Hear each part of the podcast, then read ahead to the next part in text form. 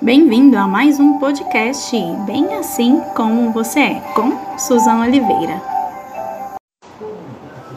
Olá, muito boa tarde para você que está aqui conectado conosco através dos canais digitais. Já estamos aqui nesta tarde para compartilhar um pouco da palavra de Deus, para falar sobre a importância da reforma protestante e o seu legado para a igreja de hoje. Boa tarde, Alexandre. Que bom que você está conosco. Nós já vamos iniciar. Que vocês fiquem à vontade aqui conosco para compartilhar, para participar, para enviar aí para alguém esse tema, então falando sobre a reforma protestante. Muito bom estar aqui com vocês. Deixa eu organizar a nossa programação.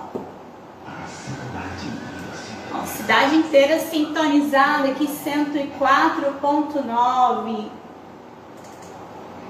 Iniciamos também a transmissão através através dos microfones agora da RVFM 104.9. Muito obrigado por você que está na audiência conosco. Vamos lá, dar o seu bom dia, o seu boa tarde ou boa noite para quem estiver acompanhando. Amém. Boa tarde, boa tarde para você que está nos acompanhando. Prazer estar aqui, né? Estou é, com a minha esposa, pastora, jornalista, é, sabe tudo, né? Tamo junto aqui. Uma alegria oh, estar com Deus. vocês aqui para a gente compartilhar um pouquinho da reforma protestante, tudo aquilo que é, os reformadores, os pré-reformadores, que eles construíram, né? E até hoje nós estamos sendo reformados. Amém. Então já se apresentou. senhor Cláudio, meu esposo.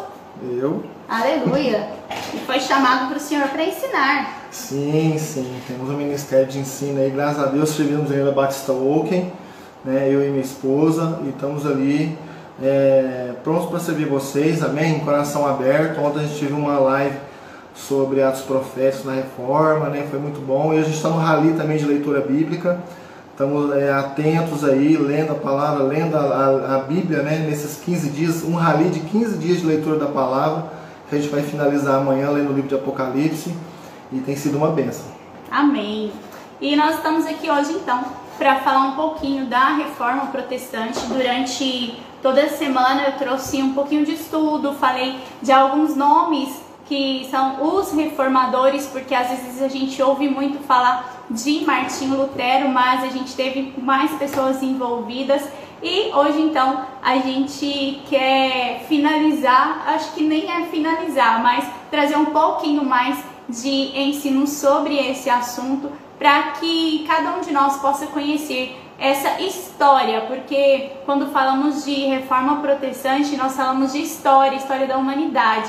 Não é algo simplesmente da igreja em si, não é algo de uma nação, mas é algo que aconteceu em, no, no mundo inteiro e isso reflete nos dias de hoje.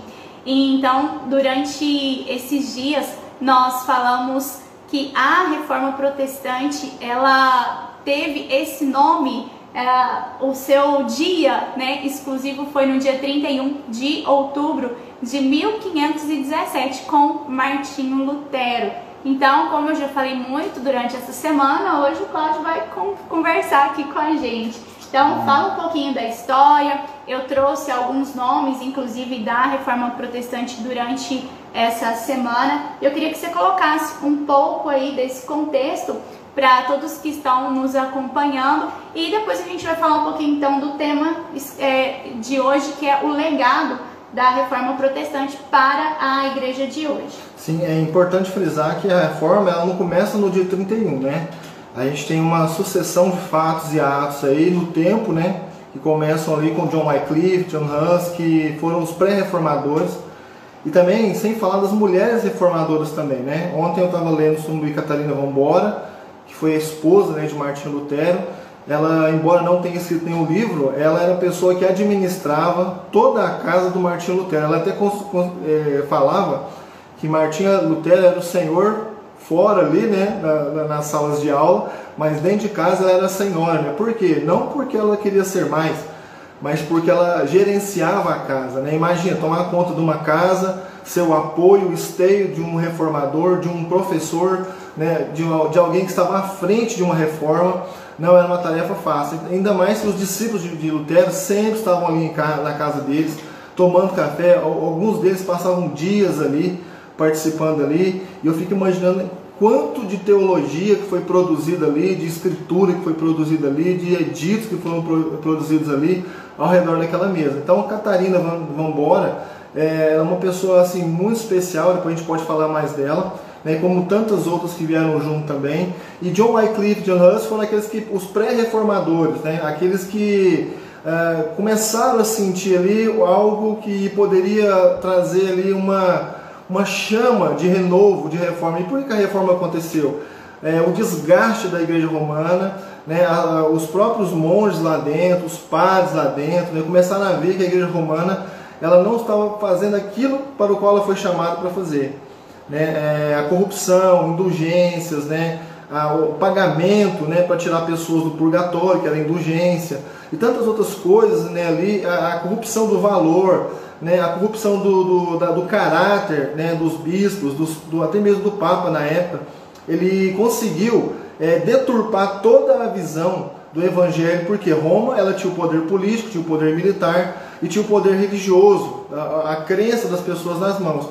E isso é uma arma poderosa, né? Quando uma pessoa quer conquistar, quer dominar, é essas três frentes que ela vai atacar: política, militar, ideologicamente, espiritualmente. Então eles, né, o John Hus, antes dele morrer, é, é, quase que uma profecia que ele diz que ó, vocês podem estar hoje queimando o ganso, né? Que a palavra Hus, né, ela, ela traduzida é ganso, né? Hoje vocês queimam o ganso, mas daqui 100 anos virá aquele que vocês não vão conseguir pôr a mão. E esse era Martinho Lutero. Né? Um grande legado que ele deixa né, da reforma é que a reforma ela tem algo muito importante, que ela, ela implodiu o sistema por dentro. As pessoas estavam cansadas. Martinho, quando vai visitar Roma, que ele vê ali o procedimento dos padres ali, como que eles tratavam as pessoas, né? a nobreza, né? ali a nobreza, o clero, né? eram é, pessoas que elas desvalorizavam o povo, o povo. Então ali os plebeus ali, as pessoas mais simples, aquelas que não estavam alinhadas à, à visão deles, elas eram excluídas, né?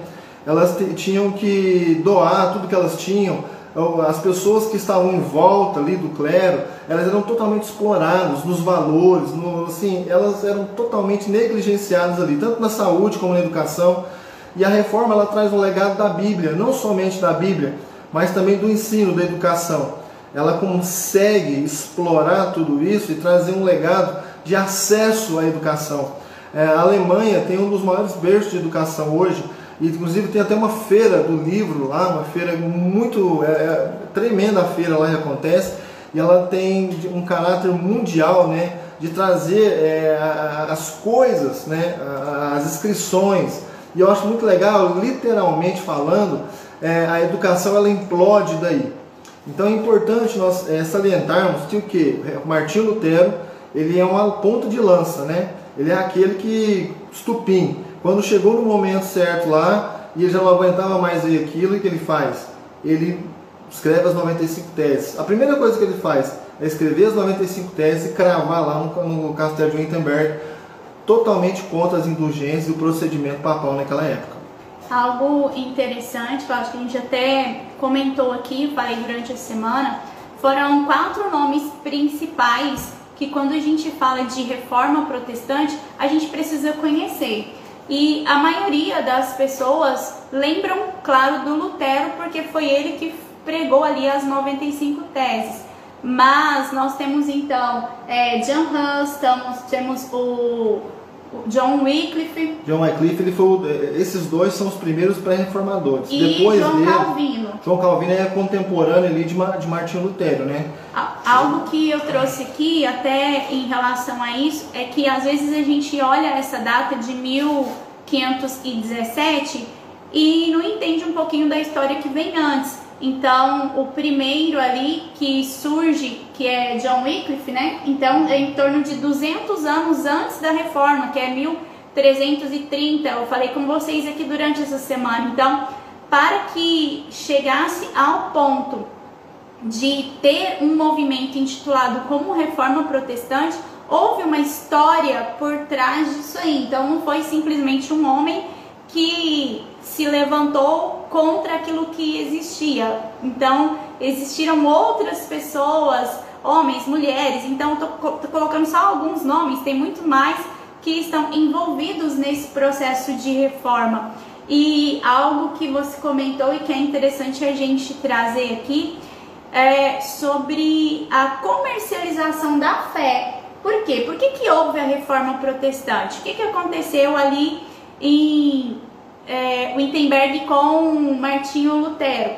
Ele é, chegou um dia onde veio ali digamos assim, as autoridades da igreja estavam na cidade e começaram a vender indulgências. E como eu falei com vocês durante a semana, a indulgência era a compra do perdão. A pessoa comprava o, o perdão, achava né, que comprava o perdão, ou até mesmo tinha aquela parte de tentar tirar o pecado da pessoa que já faleceu.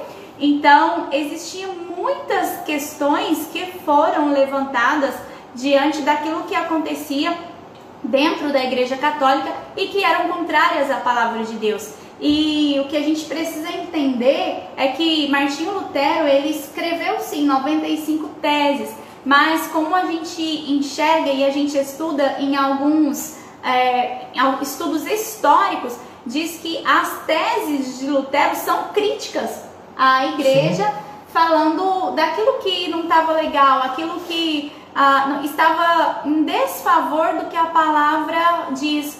E falando um pouquinho sobre isso, é, eu quero que a gente traga um pouco a importância da leitura da palavra, porque todos esses homens que foram usados por Deus, eles estavam incluídos dentro do cenário da Igreja Católica, Sim. faziam parte do clérigo romano, eram autoridades né, professores, então pessoas assim que realmente conheciam do que estavam falando.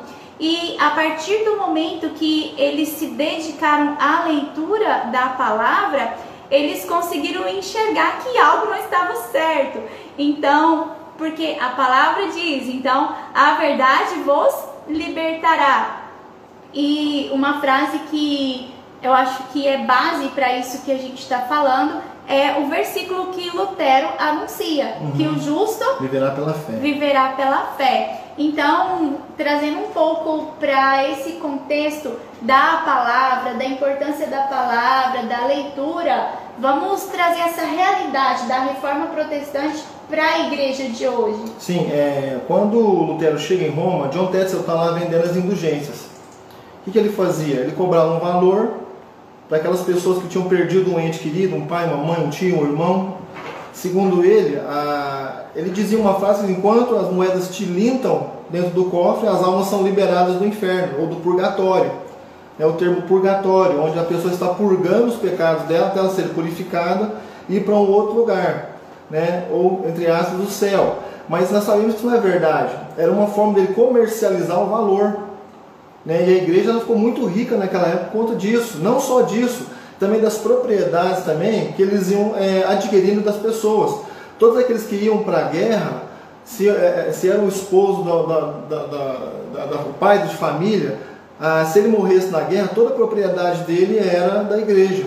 Então ela foi agremiando, ela foi juntando muitos tesouros, muitos valores de famílias também dentro desse contexto. Martinho Lutero não somente as 95 teses, as 95 teses foram é, o estupim, quer dizer, ele escreveu, e todas as 95 teses contestam o que? As indulgências e o perdão de pecados.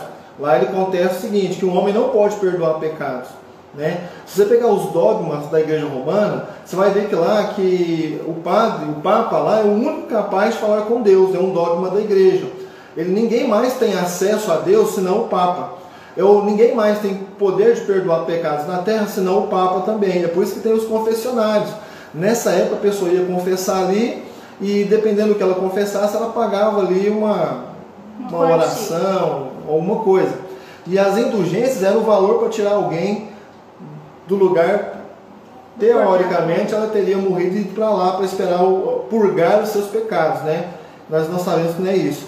E Martinho Lutero, não só é isso, mas Martinho Lutero também tinha os textos, que eram chamados de manifestos, que ele escrevia e ele distribuía esses manifestos. É, Catarina Vambora conheceu é, Martin Lutero dessa forma. Quando ela, ela estava. Ela, ela, de onde que ela vem? Ela vem da nobreza, porém, a família dela era uma família que estava em decadência, estava na falência, e naquela época, uma mulher, ou ela casava, ou ela ia para o convento. Porque uma mulher sem esse tipo de proteção da família, ou do convento, ou de um casamento, ela era totalmente ignorada. As mulheres naquela época já eram totalmente ignoradas, né? Era assim, elas não tinham voz ativa, nada. Mas Catarina, ela tem até, até mesmo o nome Catarina, né, um nome forte, né? E ela vai para o convento, né? Aos 8 anos, 7 anos, se não me engano. Aos 14 ela sai e vai para uma especialização no outro. E lá ela começa a receber esses editos. Mas da onde estavam vindo esses editos de Martinho Lutero? Eram cartas. Eram, não eram cartas, eram manifestos mesmo, que ele distribuía no comércio. Aí o convento comprava o leite, comprava os pães e os comerciantes colocavam dentro ali esses editos para evangelizar. Ou seja, muitas pessoas lá eram a favor da. Estratégia de evangelismo. Era uma estratégia. E, e, e, e é, é, o pessoal falava contrabando da palavra, mas não era. Né? As pessoas estavam investindo nas ideias de Martinho Lutero, porque sabiam que o sistema que estava colocado lá não era um bom sistema, era um sistema corrupto. E ela começa a ler aquilo e começa a despertar nela o interesse. E ela pensa, não, isso é o que eu quero. Tanto é que ela vai para a casa de um amigo do Martinho Lutero e ela conhece, ela até se envolve com uma outra pessoa, Martinho Lutero até participa disso, né? mas o alvo dela era, era o Martinho Lutero. Ela queria casar com o Martinho Lutero. Né? Ela, teve um relacionamento, ela tinha 27 anos quando ela casa e Martinho Lutero tinha 40 e poucos anos, 46 anos. Então era uma diferença grande que eles tinham de um para o outro. Porém, ela se torna uma peça-chave, porque ela começa a administrar é, a agenda do Martinho Lutero, os manifestos que ele escrevia, os livros que ele escrevia. Embora ela não tenha escrito, ela participou muito daquilo que nós chamamos de, da, da literatura luterana. Porque ela muitos, muitas coisas ali passam pela casa de Martinho Lutero na, na, na Alemanha. Né? E ali, na mesa, como eu estava falando anteriormente, na mesa durante o café, durante o almoço, quando o Martinho Lutero estava, os discípulos estavam por lá participando, eles perguntavam direto para Catarina sobre é, as questões teológicas, bíblicas, as dúvidas que ele tinha. E ela sabia muito disso porque ela conhecia a, cabeça do Lutero, né? E ela foi uma peça fundamental. Então, não são só os 95 teses, mas os manifestos e outros livros que ele escreveu também. Inclusive, na época que ele escreve, a, traduz a Bíblia, Gutenberg está ali. Né? Ele... Isso é importante porque às vezes hoje a gente não conhece um pouco da história, mas nessa época, desde, desde antigamente, mas a Bíblia, como a gente tem hoje encadernada, um livro de capa preta contendo ali do Gênesis ao Apocalipse, ela é muito nova, né? Então não existia nessa época, 1500, desde ali 1300, não existia é, é, a Bíblia dessa forma como a gente tem acesso hoje. Então, a população em si, elas não conseguiam ler as escrituras. Por quê? Porque não existia a Bíblia impressa como a gente tem hoje. E tudo aquilo que as autoridades religiosas ensinavam, pregavam, era o que as pessoas tinham acesso. Então, por que, que elas compravam indulgências? Por que, que elas acreditavam nessa questão de purgatório? Justamente porque elas não liam a palavra, elas não tinham acesso ao que a escritura dizia. É, eles nem sabiam ler também. E muitos nem sabiam ler. A maioria não sabia nem ler. Exatamente era, clero, era uma população muito pobre. E até em, quando veio o movimento do humanismo, onde as pessoas começaram a ter um, um, uma quantidade maior de estudo, conseguiram, conseguiram se, sabe, capacitar melhor, eles tiveram mais acesso, não só à Bíblia, mas à, à história em si. Então, o que, que acontece?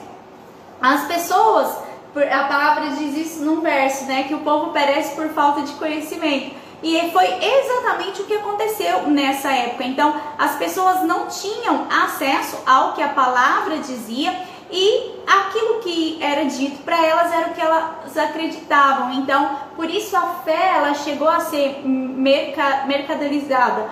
Então, é algo que infelizmente fez parte da realidade. E quando você fala de Catarina, de Lutero e de tantos outros que começaram a escrever sobre a palavra, então esse foi um movimento que começou a abrir os olhos da população em si para conhecer verdadeiramente a Deus. É, eles tinham uma prática da simonia, né? O que era a simonia? Era o ato de trocar bênçãos por dinheiro. Não era só as indulgências. As indulgências tiravam alguém lá do purgatório, mas a simonia era vendida nas feiras, né? Que bênção que você quer? Jesus, no texto dele, ele chega no templo e as pessoas estão vendendo sacrifícios lá. E eles pegam essa prática e começam a praticá-la também. E ali, Lutero ele escreve uma carta no dia 31 de outubro de 1517. Ele escreve uma carta denunciando essas situações lá né, para as autoridades, mas elas não tomam nenhuma atitude, porque eles estavam totalmente ali né, é, ligados nessa situação. Tanto é que Lutero, é, quando ele recebe o retorno, não vê que não aconteceu nada, automaticamente ele escreve as 95 teses fala, não, não posso só eu ficar com isso.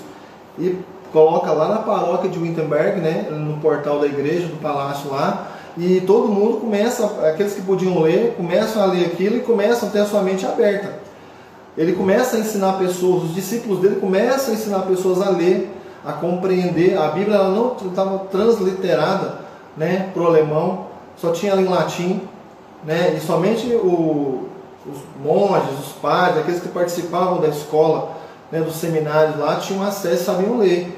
Então, quando ele começa a traduzir a Bíblia, né, ele começa a dar para as pessoas o acesso à palavra. E esse é um fator muito importante, porque é, Lutero ele teve sim seu momento de perseguição, ele teve inúmeros é, momentos ali da sua vida onde ele ficou escondido, né, onde ele ah, chegou a ser excomungado da Igreja Católica. Então, assim, ele teve muitos fatores que fizeram com que ele estivesse recluso, onde ele estivesse em um lugar, né, distante ali de todos. E nesse momento, nesse tempo, onde Lutero tinha mais tempo, vamos falar assim, ele então começou a pegar aquela Bíblia, a palavra de Deus, e fazer essa tradução para o alemão. Esse é um do, das grandes contribuições né, que Lutero fez ao traduzir a palavra de Deus para a língua nativa ali que era o alemão. Então a população começou a ter educação através da palavra, começou a ser ensinada naquilo que realmente era certo, aquilo que era verdade. E mais do que isso, o que, que é a palavra para nós? A palavra é a nossa regra de fé. A Bíblia Sagrada é, é o manual, é aquilo que Deus deixou para que a gente pudesse conhecer a Ele. Uhum. E quando o povo, a população, tem acesso a, a essa Bíblia, aos ensinos do Senhor, eles começam então a se voltar para Deus, Sim. a se aproximar do Senhor. E eu vejo que essa é uma das maiores até contribuições que a gente tem da reforma hoje, que é deixar uma vida de religiosidade, que infelizmente é o que estava acontecendo ali naquela, naquele período da história então as pessoas elas não buscavam a Deus, elas buscavam o perdão do Papa, elas buscavam libertar Sim. pessoas que estavam mortas. Então assim, era muita religiosidade. E com a leitura da palavra, com o, o advento do, da reforma protestante, a tradução da Bíblia, as pessoas podem então ter acesso ao Senhor, como o Claudio falou. Então só o Papa tinha acesso a Deus. Uhum. Como assim? Onde está escrito isso na é um palavra? Se vocês forem procurar lá os dogmas da Igreja Católica, você vai achar lá. O único homem que tem acesso a Deus é o Papa. É um dogma. É, e é errado, é, a palavra católico ela quer dizer universal, é uma assembleia universal. E nós fazemos parte dessa, dessa, dessa assembleia. É, então é importante a gente entender que a palavra católico né, ou carismático ela está no nosso meio cristão também. Ela não é algo é, pertencente somente à igreja romana. Eu sempre fiz igreja romana porque é, é, a igreja romana, em muitos lugares, ela não é tida como uma igreja, é uma instituição. Né? Porque quando eu pego a palavra e começo a tirar textos da palavra, e eu não é, explico, eu não apresento a palavra da maneira como ela é, eu estou ocultando. Né? E a palavra em Apocalipse diz que qualquer um que tirar ou acrescentar alguma coisa da palavra é uma maldição eterna. Então, é, quando eu pego alguma coisa, eu pego da Bíblia, qualquer coisa, excluo, eu crio uma seita. Se eu pego um versículo isolado e começo a pregar só aquele versículo lá, eu começo a criar uma seita.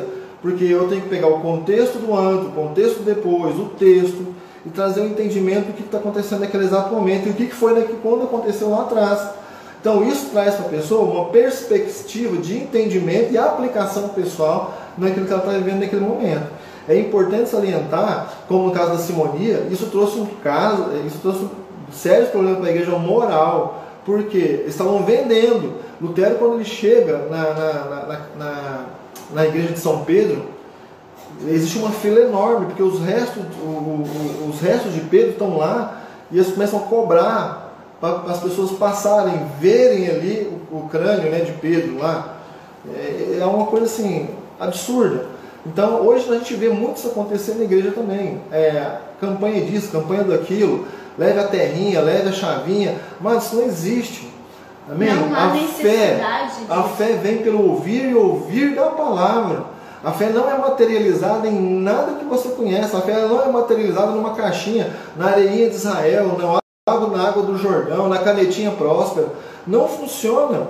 Nem Quem age através disso, né, é, é a fé que age através da, da, sua posição. A fé não é um sentimento, a fé é um posicionamento.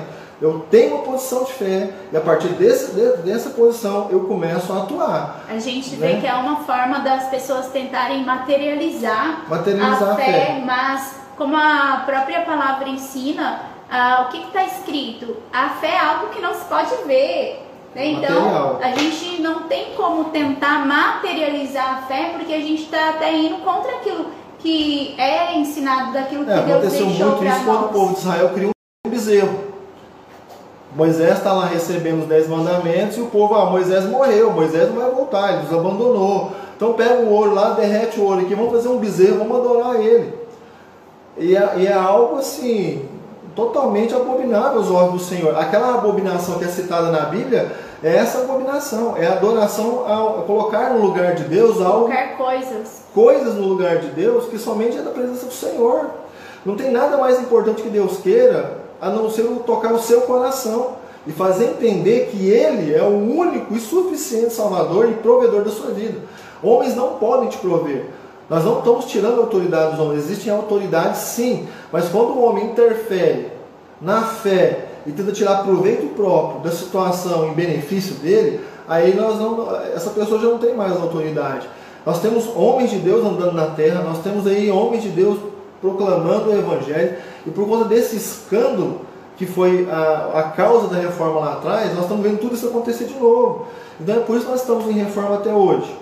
Né? Quando você estuda John Wesley, Dewey Moody, Spurgeon, que foram aqueles que vieram depois da reforma protestante, esses homens experimentaram o melhor de Deus, tanto, tanto em oração como curas, né? os apóstolos da fé, né? aqueles que a voz era ouvida a um quilômetro de distância, moravianos, né? É, 300, 400 anos depois de Lutero, os moravianos vêm, né? e eles vão, começam as missões, eles vão evangelizar os índios né? Eles sentem que eles têm que contribuir. Uh, Jesus ele morreu por mim, então o que, que eu posso oferecer para o Cordeiro? Eles enxergam uma necessidade. Eles enxergam a necessidade. O que eles tinham era tão rico que não poderiam ficar só na mão deles. Eles tinham que pegar aquilo e distribuir para as pessoas, para que elas tivessem acesso a Jesus. Jesus não é para ficar fechado dentro de uma caixinha, dentro de uma chave, de uma vassourinha, de um lenço. É, eu sei que muitos de nós participamos de muitas coisas assim lá atrás. E é. às vezes a gente uh, não entende, mas essa necessidade que a gente tem às vezes de materializar, de ter algo ali que a gente possa pegar, é de certa forma natural do homem. Mas quando o Senhor fala que a fé é aquilo que não se pode ver, é uma certeza, a fé é uma certeza daquilo que você não vê, mas daquilo que você sabe que o Senhor vai fazer. Então nós estamos falando do sobrenatural. E o sobrenatural, ele não é físico, ele não é palpável. A gente não tem como pegar, pôr numa caixinha e levar para casa. Então, eu vejo que isso a gente precisa romper, romper algo que é nosso, que é natural do homem, para que a gente consiga, de uma maneira agradável a Deus, a buscar a face dele pelo que ele é. Então, eu vejo que a partir então de Lutero surgiram os movimentos que são as igrejas que a gente vê hoje.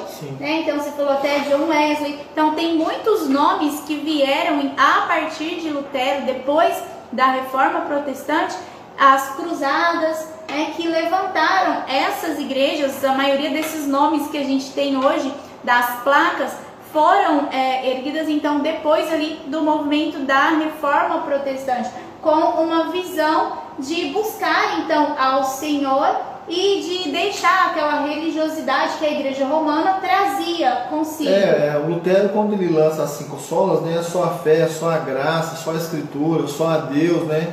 Então quer dizer, ele está definindo ali um ponto de partida, né, que não são homens, mas é só a graça que salva, só a fé em Cristo, só a escritura, só, e toda a glória dada ao Senhor. Então, a partir desse momento aí, começa-se um movimento de evangelização mundial. Né? Os missionários saem dessa base, os missionários eles começam a entender a necessidade de espalhar o evangelho. Nós temos grandes evangelistas, né? É, Billy Graham, primeiro tele, televangelista.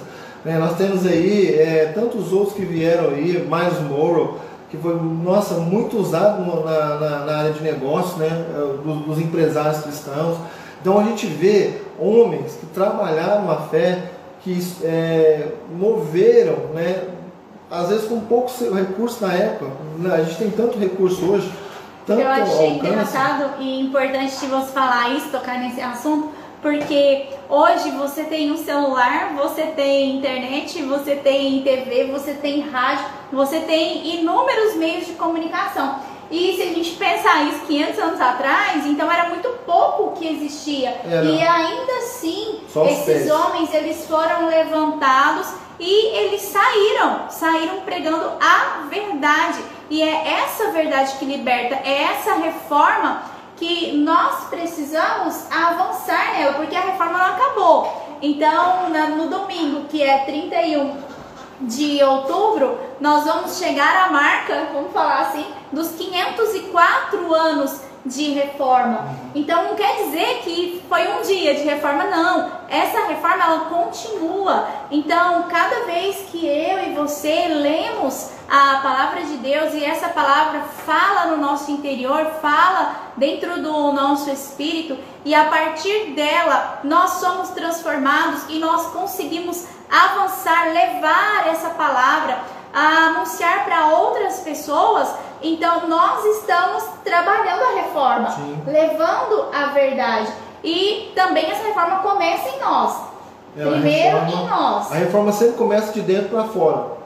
Né? Deus ele criou todas as coisas lá no Éden, né? Sopra em Adão lá o fôlego de vida, alma, corpo, espírito, né? E corpo, alma, espírito, né? A sequência, né? Depende. Com Cristo ou sem Cristo? É. Aí o que acontece? Deus ele forma o homem. Depois o que acontece? O Deus, é, o homem ele perde essa essência e ele precisa ser reformado. Aí Deus faz uma nova aliança com o homem lá em Noé. Depois o homem precisa ser reformado novamente. E vem Jesus. Né? Aí Jesus ele entrega o Espírito Santo. E essa reforma começa dentro de nós é, produzir algo. Então o que acontece hoje é que nós precisamos ser reformados o tempo todo, desde aquela época. Não, são mil, né, são 504 anos de reforma. E vão vir mais tantos outros anos de reforma. Até nós Jesus em- voltar. Até Jesus voltar. Maranata. Ninguém está pronto. Né? Paulo disse quando nós subirmos as alturas, então nós seremos transformados. Né? Aquilo que é corruptível vai ser transformado em incorruptibilidade. Nós vamos enxergar Deus assim como Ele nos enxerga. Até lá, nós temos que ser transformados, aceitar ser a, tra- a transformação. É, muitas pessoas não entendem. É, ah, é orgulho, é soberba. Todas essas coisas estão sendo tratadas dentro de nós. Né? Nós estamos sendo tratados de dentro para fora. O homem interior ainda está morrendo, né? Não é aquele dia que você batiza lá, ele não morre lá. Ele aparentemente está morto, mas todos os dias você tem que ir lá e matar ele um pouco. Então, O velho homem, o velho homem. Ah, e Lutero, ele faz isso. Ele começa a matar a corrupção na raiz. Por isso que ele denuncia a indulgência, ele denuncia a corrupção. E todos aqueles que estão lá, eles não conseguem é, perceber o que está acontecendo naquele momento. Poucas pessoas veem. Mas os, quando você pega os livros, você começa a ler é, os pré-reformadores, os pós-reformadores, o legado que isso trouxe, isso trouxe um peso enorme para nós hoje. Né? Os evangelistas, missionários, né? o ensino, né? É, o, tanto o fator apostólico, profético, de abrir igrejas, conduzir, dar direção, ouvir a voz de Deus, passar para o povo, né? o pastoral, cuidar das pessoas. Né? Então, tudo isso envolve é, uma grande engrenagem que Deus criou, que é o que? É equipar todo varão, né, até a estatura do varão perfeito. Qualquer pessoa ser equipada com o quê? Com o Evangelho. O Evangelho nos equipa para viver a imagem e semelhança de Cristo. Amém. Olha como é importante a gente ter esse entendimento de palavra, da palavra em si, e ver tudo aquilo que está em andamento, porque assim como a palavra diz que o Senhor ele é o oleiro, e o oleiro ele pega o barro e ele molda e se for necessário ele refaz. É assim que o Senhor ele faz conosco. E pensando em termos de sermos igreja, sermos o corpo de Cristo, nós precisamos entender que essa reforma começa em nós. Então a reforma não aconteceu lá com Lutero, pronto e acabou. Não. Hoje nós precisamos viver uma reforma protestante. E eles sim protestaram contra aquilo que estava em desacordo da palavra de Deus. Mas mais do que isso, nós sabemos que dentro de nós é necessário uma mudança de atitude, mudança de pensamento, é necessário termos o entendimento daquilo que Deus quer. E eu penso que mais do que entender, mais do que estudar, mais do que conhecer essa história, como a gente falou um pouquinho aqui nessa tarde, nós precisamos nos voltar para aquilo que Deus tem e entender que talvez esse pouquinho que Deus colocou no meu, no seu coração, você pode levar para alguém. E quando a gente faz isso, quando a gente entende é, essa necessidade até mesmo de evangelizar, como eles fizeram até mesmo ali nas embalagens, eles colocaram ali um pouquinho da palavra e ensinaram. Nós precisamos ser assim também. Precisamos entender que há uma, digamos, uma tarefa para que cada um de nós realize. Então, Sim. a partir do momento que eu conheço a verdade, e que eu conheço a palavra e eu tomo ciência daquilo que Deus nos deu, daquilo que Deus uh, ministrou ao meu coração, eu não posso ficar com isso guardado para mim. Não, e tesouro, foi, né? foi o que os reformadores fizeram. Eles leram a palavra, eles ouviram algo do Senhor e eles levaram isso adiante. Eles anunciaram para uma cidade, para um povoado, para uma igreja, eles levaram a palavra de Deus à frente. E é o que às vezes eu e você mais precisamos fazer, que é entender aquilo que Deus falou nos nossos corações e levar isso adiante para completar a obra que o Senhor tem através de nós também, para sermos também reformados. Sim. Importante agora entender é, é o que nós estamos falando. A reforma ainda continua. Né? tem a reforma, porém tem uma atitude que é nossa, né?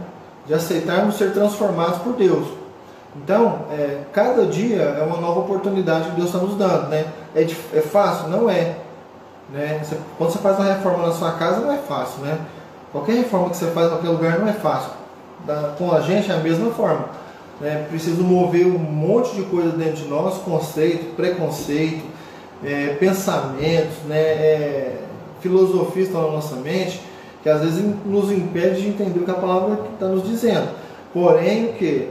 É, quem não tem fé, peça a fé que Deus dá. Né? Ah, eu não estou entendendo determinada coisa. Então, pergunte a alguém, chegue próximo de alguém, pergunte, né? Ó, oh, eu quero saber. Procure uma pessoa madura. Busque conhecer. Busque conhecer. Conhecimento não é uma maldição. É, a palavra diz que o povo pereceu por falta de conhecimento. Junto com o conhecimento, tem muitas outras conexões, conhecimento, oração, evangelismo, ações, é, tudo vem junto num pacote só. Né? Então nós temos que entender que o processo de transformação na nossa vida passa pela reforma, né? de dentro para fora. Transformação é algo externo, a reforma é algo interno. Né? Quando você transforma um lugar, né? antes houve uma reforma. O que é a reforma? Um. É pegar o original o que a reforma faz? Ela pega o original, que foi ali apagado, destruído, vai lá e reforma aquilo e põe no lugar que, deveria, que não deveria ter saído. Né? Um artista, quando ele vai reformar um quadro antigo, ele pega o quadro antigo e não faz outro. Ele pega o quadro, pega uma cópia dele, vai fazendo ali, vai restaurando. Restauração é diferente também de reforma. Restaura você pegar, restaurar alguma coisa que está pronto né? Você vai restaurar alguma coisa a partir de alguma coisa. A reforma não. A reforma ela parte de dentro para fora, ela trabalha a essência. Então, a, a, as solas vêm da essência.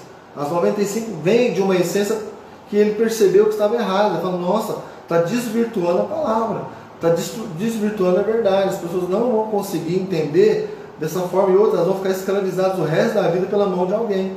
Então, de tempos em tempos, Deus levanta pessoas assim. E eu, e eu creio que nós somos esses agora que Deus vai levantar nessa geração.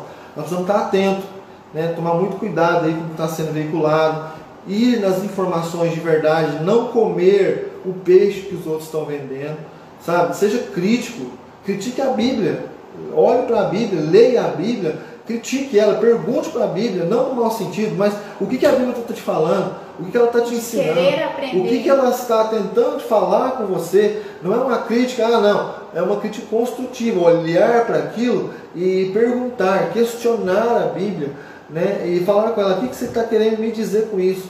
Ah, eu não entendo, então vou perguntar para alguém que tem um entendimento. Amém? Então o que a gente tem que fazer? Essa sociedade hoje está muito cerceada. Né? A gente está vendo uma guerra ideológica, a gente está vendo uma guerra política, a gente está vendo uma guerra dentro das igrejas. Então nós precisamos voltar para onde? Para a essência.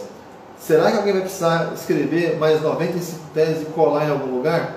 Eu acho que não precisa disso mais. Mas nós precisamos tomar uma atitude, uma posição que é nossa agora diante do reino, de anunciar o Evangelho, de uma forma que as pessoas vão ser livres e não aprisionadas pela palavra. Amém? Amém. E eu acho que é essa palavra que você trouxe agora no final. As pessoas precisam ser livres. Livres do engano, livres Sim. da mentira, livres da religiosidade, livres de é, crenças humanas, livres de tantas coisas que fazem parte daquilo que é do natural e não daquilo que é do espírito. Então, nós precisamos entender isso. E sim, a reforma continua, a reforma continua comigo, com você, a reforma permanece em nós para que a gente também faça diferença em outras vidas. Então, é, eu vejo que é o principal. E para que a gente possa até caminhar aqui para concluir, eu falei que durante toda a semana que seria extremamente importante você entender esse dia como um dia de celebração, como um dia de comemoração, de entender que a, esse tempo, esse dia de reforma não é só uma data mais no nosso calendário, mas é um dia de celebrar a verdade, porque a verdade foi dita e a partir dessa verdade nós fomos transformados. Né? Então, o que, que aconteceu? Jesus ele falou com 12 homens. Esses 12 homens foram reformados por ele, né? Então o Senhor veio, transformou a vida de cada um e os usou como Amém. instrumentos. E eles anunciaram, porque eles anunciaram, a palavra chegou em mim, em você, na sua casa, na sua família. A palavra está sendo divulgada aqui nesse momento.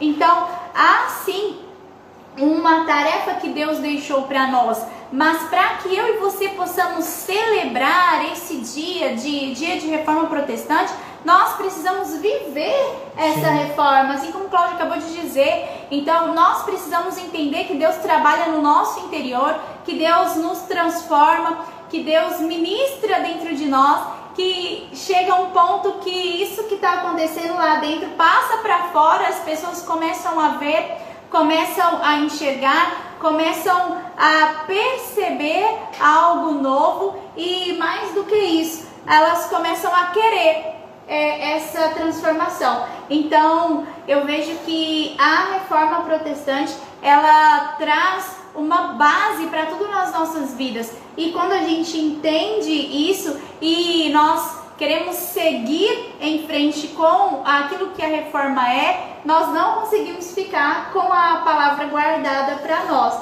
Nós começamos a anunciar a e isso não é você pegar a Bíblia e tentar colocar na cabeça do outro, como às vezes a gente vê por aí. O nosso Deus é um Deus bondoso, o Espírito Santo é Ele quem age. Então, através da sua forma de ser, da sua forma de viver, através daquilo que você conheceu, você vai conseguir levar a palavra de Deus para alguém. E algo que é muito importante é você querer estudar a palavra. Tudo isso que a gente está comentando e compartilhando aqui nessa tarde é porque em algum momento nós nos dispomos a buscar o conhecimento. Amém. E o conhecimento ele está disponível. Você pode ler a palavra, você tem, tem um monte de livros de pessoas que, como esses nomes que nós trouxemos aqui, pessoas que fizeram história e que nós precisamos estudar. Então nós não podemos ser como aquele povo lá de 1300, 1400, 1500 que não sabia ler, que não tinha acesso. Hoje nós vivemos em uma sociedade totalmente diferente e nós temos acesso ao ensino, à palavra e mais do que isso, nós podemos buscar aquilo que a palavra tem para nós. Então, estude, busque, ah, fale com Deus, busque conhecimento, busque pessoas que vão te ajudar e não se contente simplesmente com aquilo que te entregam. É o, o que, que os bereanos faziam? É, Eles checavam. Né? É. Então Paulo pregava. O era mais excelente de Bereia.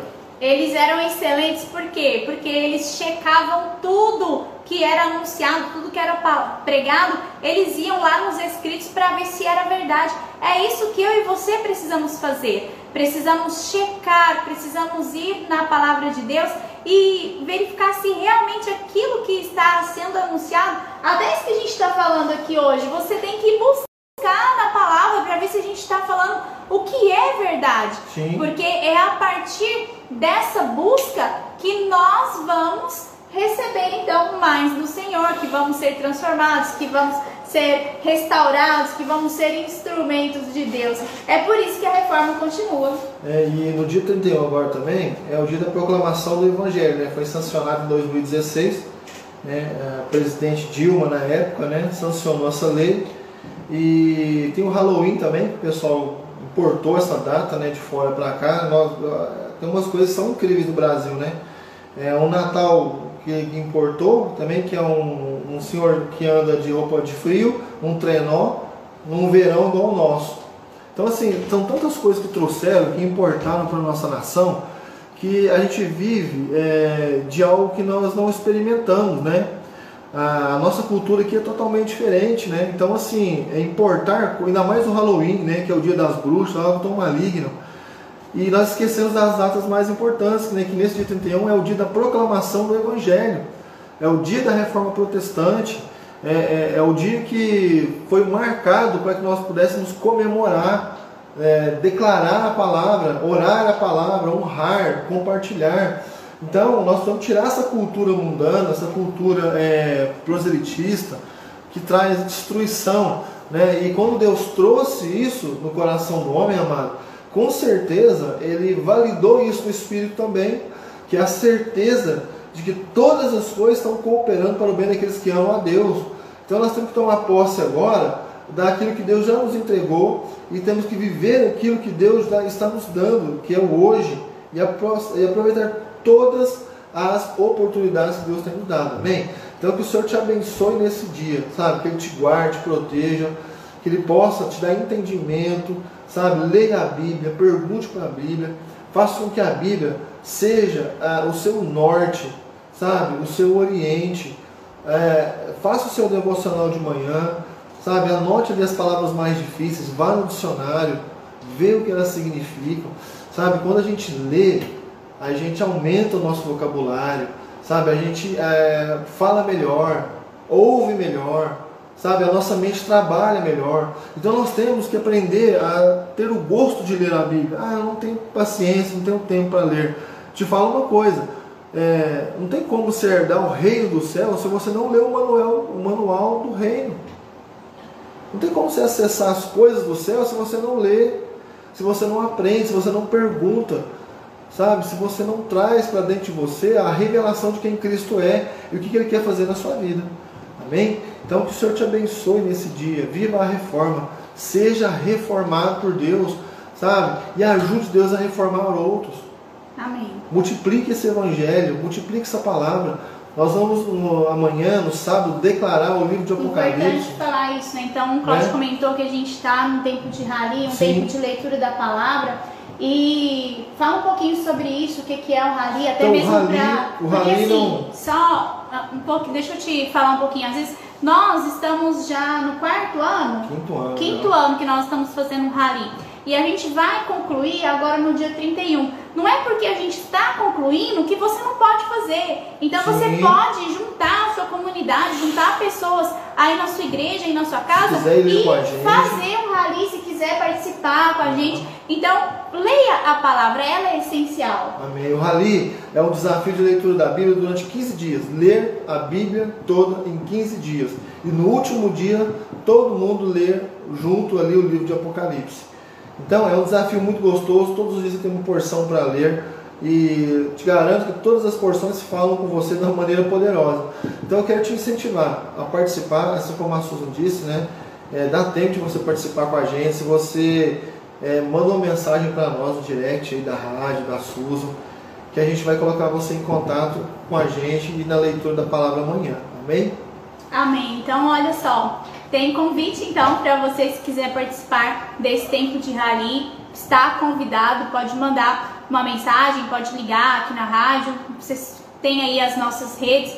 Entre em contato, mas acima de tudo, celebre a palavra de Deus. Então, junte a sua comunidade, junte seus amigos, junte sua família, fale da importância que é ler a palavra, tenha um tempo, esse tempo de devocional, esse tempo de meditar na palavra, até mesmo na sua casa, você tem que começar e a palavra de Deus sempre nos ensina, Jesus quando ele esteve na terra, ele fala, a igreja ela começa ali dentro das nossas casas, nas, nas nossas famílias, e é isso que vai fazer a diferença. Então, comece aí com os seus filhos, com seus pais, com ah, essas pessoas que você tem uma maior convivência, falando da importância da palavra, falando sobre por que celebrar a reforma e mais do que isso, permitindo que a reforma protestante esteja viva nos no- nossos corações, Amém. que ela flua a partir de nós.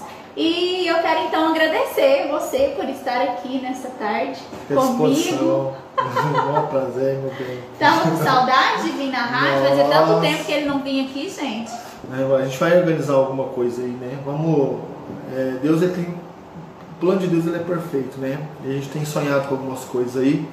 E vamos ver, se Deus confirmando, a gente vai ter alguma coisa legal para apresentar aí também.